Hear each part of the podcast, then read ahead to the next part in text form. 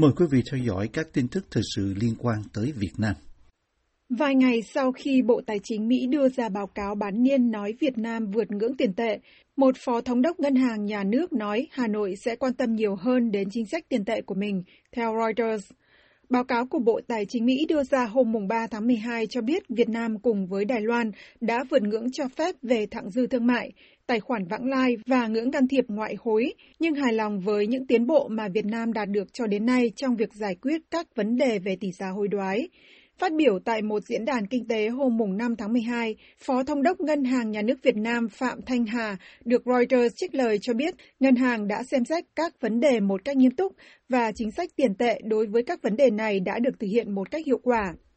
Chúng ta phải quan tâm nhiều hơn đến việc thực thi chính sách tiền tệ của mình vì nó không chỉ tác động đến nền kinh tế trong nước mà còn cả các đối tác thương mại lớn của chúng ta. Ông Hà được Reuters trích lời nói tại sự kiện mà truyền thông trong nước cho biết là Diễn đàn Kinh tế Việt Nam 2021. Ông nói thêm rằng Việt Nam sẽ tiếp tục thực hiện chính sách tiền tệ một cách thận trọng và linh hoạt. Truyền thông trong nước tuy nhiên không đề cập đến tuyên bố của ông Hà theo sau báo cáo của Bộ Tài chính Mỹ. Theo Vietnamnet, ông Hà nói rằng ngân hàng nhà nước sẽ theo dõi sát nguy cơ lạm phát hiện hữu để kiểm soát tiền tệ. Hành vi chính sách tiền tệ của Việt Nam được đặt dưới sự theo dõi chặt chẽ của Bộ Tài chính Mỹ kể từ khi Tổng thống Donald Trump lên nắm quyền, trong lúc thâm hụt thương mại của Mỹ với Việt Nam ngày càng tăng cao. Việt Nam cùng với Thụy Sĩ bị Bộ Tài chính Mỹ dưới thời Tổng thống Trump cho vào danh sách các nước thao túng tiền tệ vào tháng 12 năm ngoái. Chính quyền Tổng thống Joe Biden sau đó, vào đầu năm nay đã đưa Việt Nam ra khỏi danh sách này.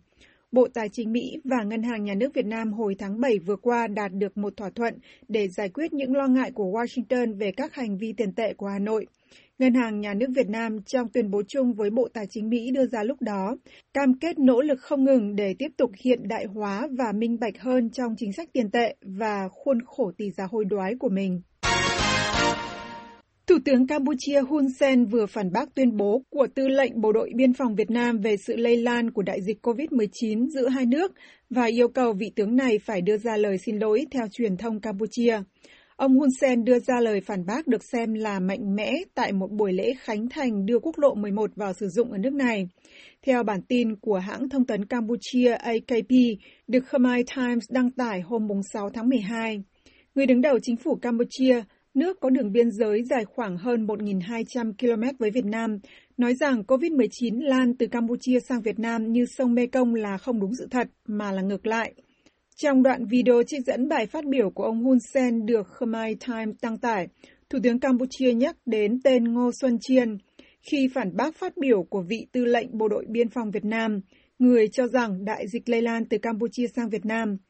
Khi phát biểu, ông Hun Sen có vẻ không chắc chắn về tên của vị tư lệnh của Việt Nam và có quay xuống hỏi các quan chức ngồi phía sau. Những người này cũng gật đầu đồng ý và nhắc lại cái tên này. Ông Hun Sen không đưa ra chi tiết cụ thể vị tư lệnh của Việt Nam đã đưa ra tuyên bố này khi nào và trong bối cảnh nào. Các cuộc gọi của VOA tới người phát ngôn của Thủ tướng Hun Sen để xin bình luận chi tiết thêm nhưng không được hồi đáp. Thủ tướng Campuchia cho biết ông đã yêu cầu vị quan chức này phải bị cách chức, nhưng cũng nói một cách mỉa mai rằng vị tư lệnh của Việt Nam đã được cách chức từ 2 sao sang 3 sao, theo Khmer Times. Tư lệnh Bộ đội Biên phòng Việt Nam hiện nay là Thượng tướng Hoàng Xuân Chiến, hiện là Thứ trưởng Bộ Quốc phòng Việt Nam. Ông Chiến được bổ nhiệm chức vụ này vào tháng 7 năm ngoái và sau đó 3 tháng được thăng hàm từ Trung tướng lên Thượng tướng, theo truyền thông trong nước. Ông Chiến lúc còn là Trung tướng vào năm ngoái chủ trì một hội nghị tăng cường công tác quản lý bảo vệ biên giới, kiểm soát cửa khẩu và triển khai phòng chống dịch COVID-19 trên tuyến biên giới Việt Nam-Campuchia của Bộ Tư lệnh Bộ đội Biên phòng Việt Nam tại thành phố Hồ Chí Minh, theo Sài Gòn Giải phóng. Ông Chiến lúc đó đã yêu cầu lực lượng biên phòng các tỉnh biên giới giáp Campuchia tăng cường kiểm soát các cửa khẩu giữa lúc Việt Nam trải qua đợt bùng phát COVID bắt nguồn từ các ca nhiễm do người nhập cảnh trái phép qua đường biên giới với các tỉnh miền Trung. Toàn tuyến biên giới đất liền Việt Nam-Campuchia dài trên 1.240 km qua 10 tỉnh từ Con Tum đến Kiên Giang, với 10 cửa khẩu quốc tế, hàng chục cửa khẩu vụ và nhiều lối mở. Gần đây nhất, hồi tháng 5, theo Bộ Y tế, lực lượng chức năng Việt Nam đã tạm giữ 21 người nhập cảnh trái phép qua các tỉnh Đồng Tháp và An Giang trên tuyến biên giới với Campuchia. Thủ tướng Hun Sen theo AKP yêu cầu vị tư lệnh của Việt Nam gửi lời xin lỗi tới Campuchia khi cho rằng đây là một sự xúc phạm mà tôi không thể chấp nhận được. Ông Hun Sen cho biết điều này đã thúc đẩy ông tiến hành chiến dịch tiêm chủng cho người dân Campuchia với hơn 88% dân số đã được tiêm đầy đủ ngừa COVID-19. Bộ Ngoại giao Việt Nam không ngay lập tức trả lời yêu cầu bình luận của VOA về phản bác cũng như yêu cầu xin lỗi của Thủ tướng Campuchia đối với vị tư lệnh của Việt Nam. Tuy nhiên, ông Hun Sen, người được Hà Nội giúp lên nắm quyền sau khi đánh bại Khmer Đỏ vào năm 1979, nói rằng phản bác của ông với tuyên bố của vị tư lệnh Việt Nam không phải nhằm chia rẽ Campuchia và Việt Nam hay để phá vỡ mối quan hệ giữa hai nước. Theo Khmer Times, Thủ tướng Hun Sen khẳng định phản ứng của ông không phải là để chỉ trích toàn thể nhân dân, nhà nước hay Đảng Cộng sản Việt Nam, mà chỉ nhắm vào vị tư lệnh nói trên. Ông nói nếu cá nhân đó sửa những gì mà ông cho là sai trong quá khứ thì sẽ làm ông vui trở lại. Tập đoàn Vingroup của tỷ phú Việt Nam Phạm Nhật Vượng vừa tái cấu trúc nội bộ với việc lập ra công ty con mới mang tên là VinFast Singapore, nằm trung gian giữa tập đoàn mẹ và hãng xe hơi VinFast. Báo chí Việt Nam đưa tin hôm 5 tháng 12, dẫn lại thông tin từ lãnh đạo của Vingroup. Quan sát động thái mới nhất của Vingroup, một số chuyên gia kinh tế và luật nhận định rằng việc đó giúp tập đoàn phần nào tránh được mức thuế cao và rủi ro tiềm tàng về pháp lý hoặc chính trị ở Việt Nam – Họ cũng cho rằng những ưu đãi mà chính quyền Việt Nam dành cho VinFast trở nên kém ý nghĩa khi hãng sẽ nộp thuế cho Singapore. Các báo Việt Nam cho biết là hội đồng quản trị của tập đoàn Vingroup đã phê duyệt việc chuyển nhượng toàn bộ phần góp vốn trong hãng xe VinFast cho một công ty có tên đầy đủ là VinFast Trading and Investment Private Limited, gọi tắt là VinFast Singapore. Đây là một công ty con mới của Vingroup có trụ sở chính tại Singapore. Với bước đi này, Vingroup và các cổ đông hiện hữu của VinFast sẽ trực tiếp sở hữu 100% cổ phần của VinFast Singapore. Từ đó, các cổ đông sẽ vẫn gián tiếp sở hữu 99,9% vốn VinFast. Trong đó, riêng Vingroup vẫn duy trì tỷ lệ lợi ích hơn 51% trong VinFast như hiện nay. Việc này là bước đầu để chuẩn bị cho kế hoạch của tập đoàn về phát hành cổ phiếu VinFast lần đầu ra công chúng IPO ở Mỹ trong năm 2022, các báo Việt Nam tường thuật. Trang Cà phê F hôm 5 tháng 12 hỏi bà Lê Thị Thu Thủy, Phó Chủ tịch Vingroup, vì sao tập đoàn phải đi đường vòng mà không trực tiếp IPO VinFast Việt Nam, và được bà trả lời rằng việc niêm yết các công ty Việt Nam tại nước ngoài, nhất là tại Mỹ, chưa thực hiện được do thiếu sự liên thông về pháp lý và các cơ chế phối hợp liên quan. Nữ phó chủ tịch của Vingroup nhấn mạnh thêm rằng để có thể niêm yết tại Mỹ, VinFast bắt buộc phải thực hiện việc niêm yết qua VinFast Singapore vì Singapore là nước có sự liên thông với Mỹ trong lĩnh vực này. Tiến sĩ Nguyễn Trí Hiếu, chuyên gia người Mỹ gốc Việt trong lĩnh vực tài chính ngân hàng, nói với VOA rằng đây là chiến thuật để nâng uy tín của hãng xe Việt Nam hiện vẫn còn chưa có tiếng tăm gì trên thế giới. Ông Hiếu phân tích rằng các công ty ở Việt Nam không thể có xếp hạng tín nhiệm của riêng họ cao hơn mức xếp hạng tín nhiệm quốc gia. Trong khi đó, các hãng quốc tế xác định mức xếp hạng của Việt Nam chỉ là junk bond, tức là trái phiếu và chứng khoán của Việt Nam thuộc hạng không đáng để đầu tư. Ngược lại, Singapore là một trong những nước có vị trí hàng đầu ở châu Á về điểm tín nhiệm quốc gia. Vì vậy, khi VinFast Singapore làm IPO ở Mỹ, uy tín của công ty này sẽ có thể tốt hơn so với công ty ở Việt Nam, ông Hiếu nói. Trên mạng xã hội, một số người am hiểu về kinh doanh và luật quốc tế nhìn vào một khía cạnh khác, cho rằng các ưu đãi mà nhà nước Việt Nam dành cho VinFast có nhà máy ở Hải Phòng nay thành ưu đãi cho công ty ở Singapore. Ông Nguyễn Sơn Hải, một doanh nhân Việt Nam đồng thời là chuyên gia về luật quốc tế, chia sẻ quan điểm này, viết trên trang cá nhân và đồng ý để VOA đăng tải lại. Ông Hải chỉ ra rằng các khoản miễn giảm về thuế và tiền thuê đất hay hỗ trợ về hạ tầng điện nước vân vân của Việt Nam dành cho VinFast sẽ chuyển hóa thành lợi nhuận để hãng nộp thuế tại Singapore. Việt Nam chỉ nhận được từ VinFast tiền nhân công rẻ mạt như với Samsung, LG thôi, ông Hải bình luận. Một doanh nhân Việt Nam khác, ông Nguyễn Tấn Thành, có hơn 29.000 người theo dõi qua Facebook viết trên trang cá nhân. Các ưu đãi này sau khi qua Singapore sẽ được quy thành tiền để bán qua cổ phiếu, sự hỗ trợ của cả đất nước thành tiền bỏ túi. Ông Thành cũng đặt câu hỏi vì sao Quốc hội, Chính phủ và Đảng Cộng sản của Việt Nam chưa lên tiếng về việc chuyển ưu đãi ra nước ngoài. Họ không thấy hay họ đã được đấm mõm, ông Thành thắc mắc. Tiến sĩ Nguyễn Trí Hiếu, chuyên gia người Mỹ gốc Việt, phân tích thêm về vấn đề này với VOA. Nếu VinFast mà bị lập ở Singapore, rồi lại sở hữu những cái tài sản của VinFast ở Hải Phòng, ở Việt Nam, thì um, dĩ nhiên đây là một cái công ty nước ngoài nếu mà trong trường hợp đó thì VinFast trở về Việt Nam sản xuất kinh doanh ở Việt Nam được xem như là một cái công ty FDI chứ không phải là một cái công ty của, của Việt Nam nữa. Về sự được và mất giữa Việt Nam và Singapore khi Vingroup tái cấu trúc VinFast, doanh nhân kiêm chuyên gia luật Nguyễn Sơn Hải đưa ra dự báo rằng tập đoàn mẹ sẽ tìm cách để báo phần lớn lợi nhuận cho VinFast Singapore và nộp thuế thu nhập doanh nghiệp ở Singapore, phần chịu thuế thu nhập doanh nghiệp ở Việt Nam sẽ chỉ ở mức tượng trưng. Theo ông Hải, lý do là mức thuế thu nhập doanh nghiệp ở Singapore thấp hơn, kết hợp với các yếu tố là Ủy ban Giao dịch Chứng khoán Mỹ SEC yêu cầu rằng công ty IPO ở Mỹ phải có lợi nhuận và cổ đông chiến lược nước ngoài chỉ tham gia vào VinFast Singapore với đòi hỏi là phải có lợi nhuận và chia cổ tức ở Singapore để không phải chịu thuế thu nhập cá nhân thêm như ở Việt Nam.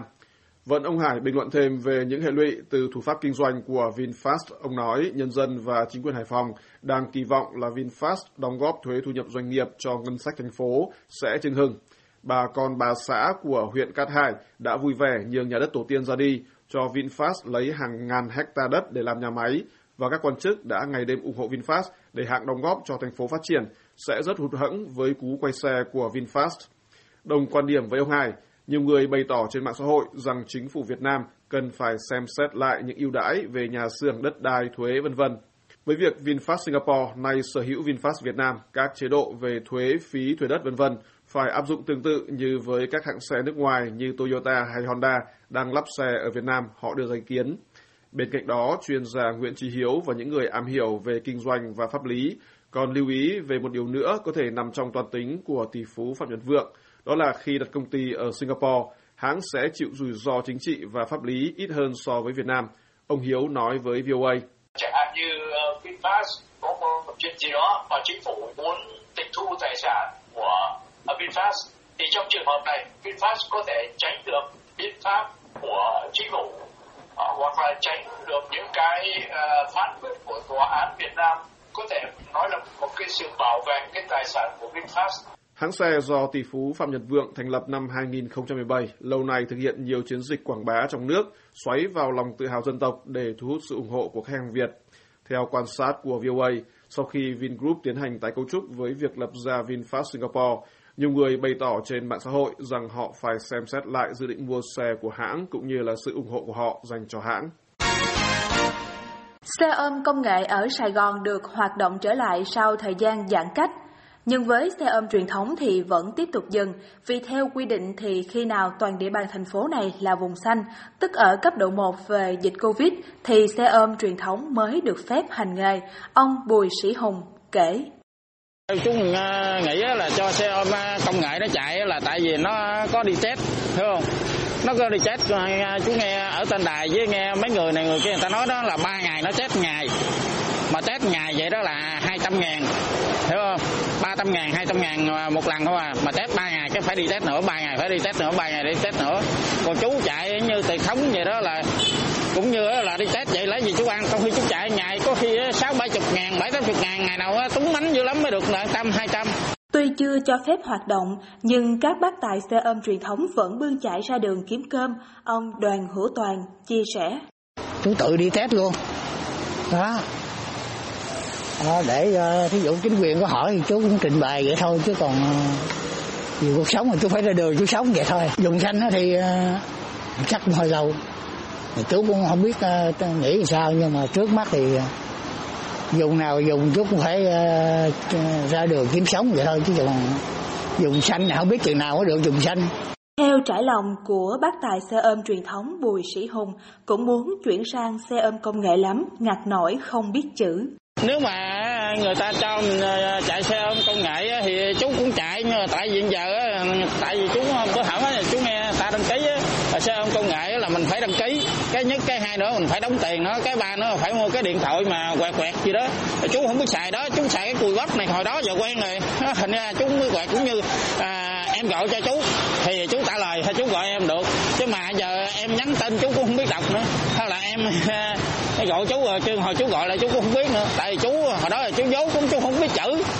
Người ít tiền mới phơi mình đi xe ôm để tiết kiệm, còn người chạy xe ôm cũng là người nghèo, người đang gặp khó khăn. Bác Tài Đoàn Hữu Toàn nói rằng các hãng xe công nghệ cạnh tranh với nhau rồi cạnh tranh với cả xe ôm truyền thống nên giá cước cũng giảm, người làm xe ôm chỉ lây lất qua ngày.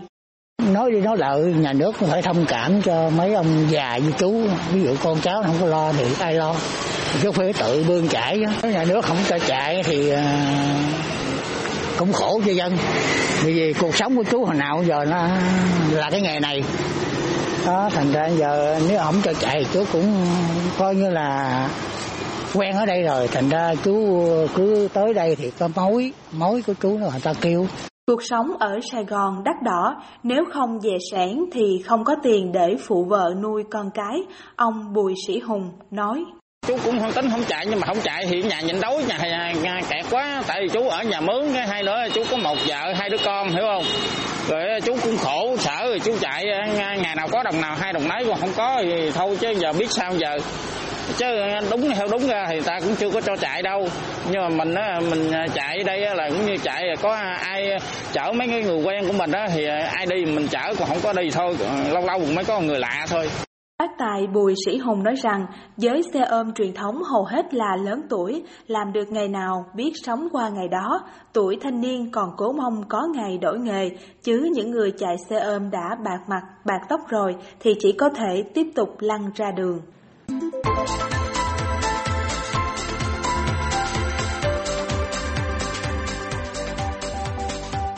Còn chị Lisa Gibbs, một cư dân sinh đã thật sự bắt đầu ở khu phố cổ Vienna ngoại ô thủ đô Washington DC. Bất chấp cái lạnh nhiều khi xuống tới gần 0 độ C vào buổi tối, hàng trăm cư dân địa cô, phương vẫn tìm cô về khu nhà thờ trung tâm để tham gia các hoạt động chào đón cô Giáng sinh ở đây. Duham, một tình tâm điểm của những chương trình như thế này là sự xuất hiện của ông già Noel. Và trong những đêm khởi đầu mùa lễ Giáng sinh thì không chỉ có con trẻ mà ngay cả người lớn cũng muốn được chào đón và trò chuyện với ông già Noel.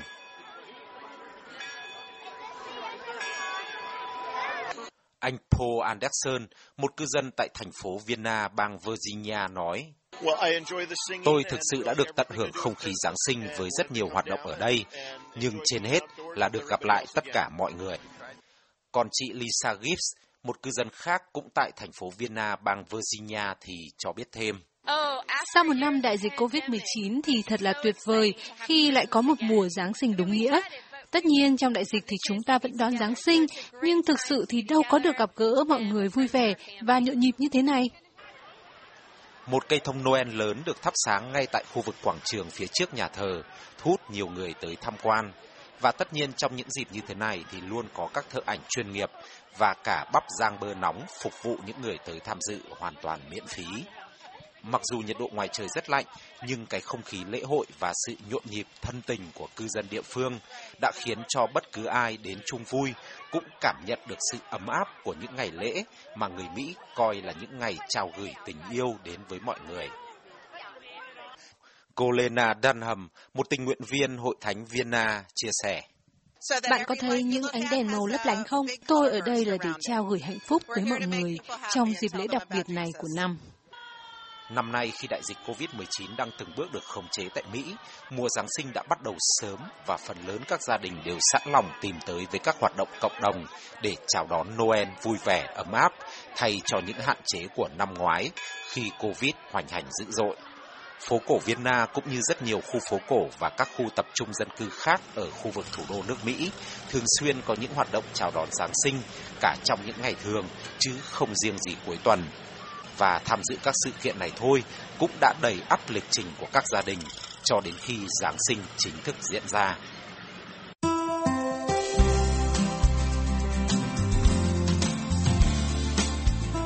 Buổi phát thanh Việt ngữ buổi sáng của đài VOA xin được kết thúc tại đây.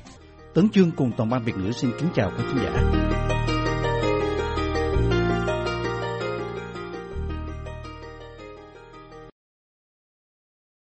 This program has come to you from the Voice of America, Washington.